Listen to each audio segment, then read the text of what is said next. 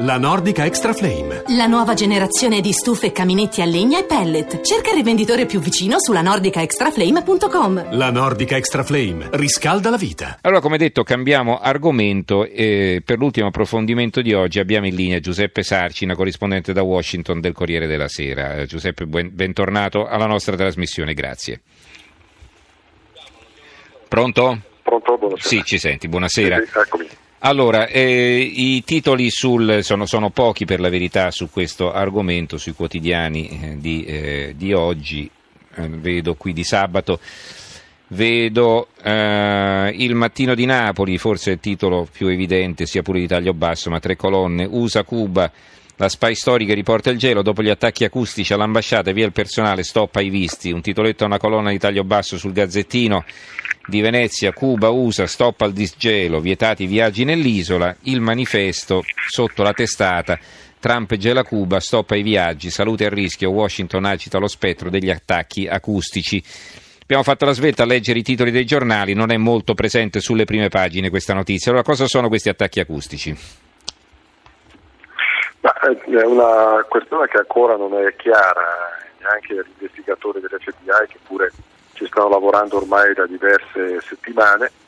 La vicenda nasce addirittura dopo le elezioni presidenziali, quando i funzionari dell'ambasciata americana a Washington hanno cominciato ad accusare di disturbi all'udito o comunque eh, disturbi collegati all'equilibrio e eh, cose del genere. Hanno fatto presente questa, questi disturbi che si sono manifestati all'improvviso eh, su larga scala eh, alla polizia cubana, sono iniziate le indagini nel febbraio del 2017 e da quel momento però non si è saputo più nulla, tanto che alla fine eh, la questione è diventata un caso politico, il segretario di Stato americano ha più volte visto le autorità cubane, l'ultimo caso, l'ultimo incontro scusate, è stato quattro giorni fa, martedì, in questo incontro però non c'è stato dal punto di vista degli americani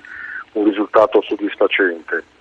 Nello stesso tempo questa vicenda eh, si è inserita in un comunque raffreddamento delle relazioni politiche tra gli Stati Uniti e Cuba con Trump che anche in un paio di occasioni, con un paio di discorsi molto forti aveva denunciato l'accordo che era stato raggiunto nel 2016 l'accordo storico che aveva portato al disgelo tra gli americani, l'America, gli Stati Uniti e Cuba nel 2016, aveva denunciato quell'accordo, aveva accusato il regime di Raúl Castro di continuare pratiche eh, dittatoriali e liberticide e quindi questa vicenda si inserisce in un quadro già atteso con forti pressioni della lobby più ostile alla, alla Havana che è molto rappresentata però tra le file del Partito Repubblicano ed è in qualche modo cappeggiata dal senatore Marco Rubio, ebbene tutto questo contesto eh, ha avuto uno sbocco eh, oggettivamente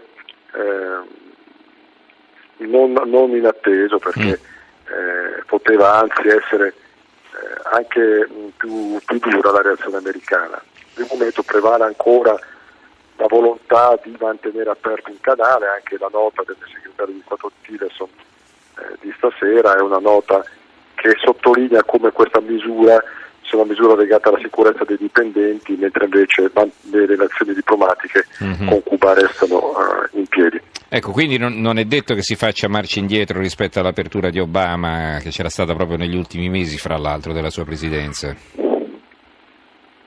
Da un certo punto di vista una mezza marcia indietro c'è già stata a giugno, quando nel discorso appunto a Miami eh, Trump aveva detto che l'embargo sarebbe rimasto, seppure le altre misure restrittive, mm-hmm. fino a che eh, non ci sarebbe stata da parte di Castro un'apertura più eh, alla democrazia, insomma, mm-hmm, più umani, eh, certo. chiara. Mm-hmm.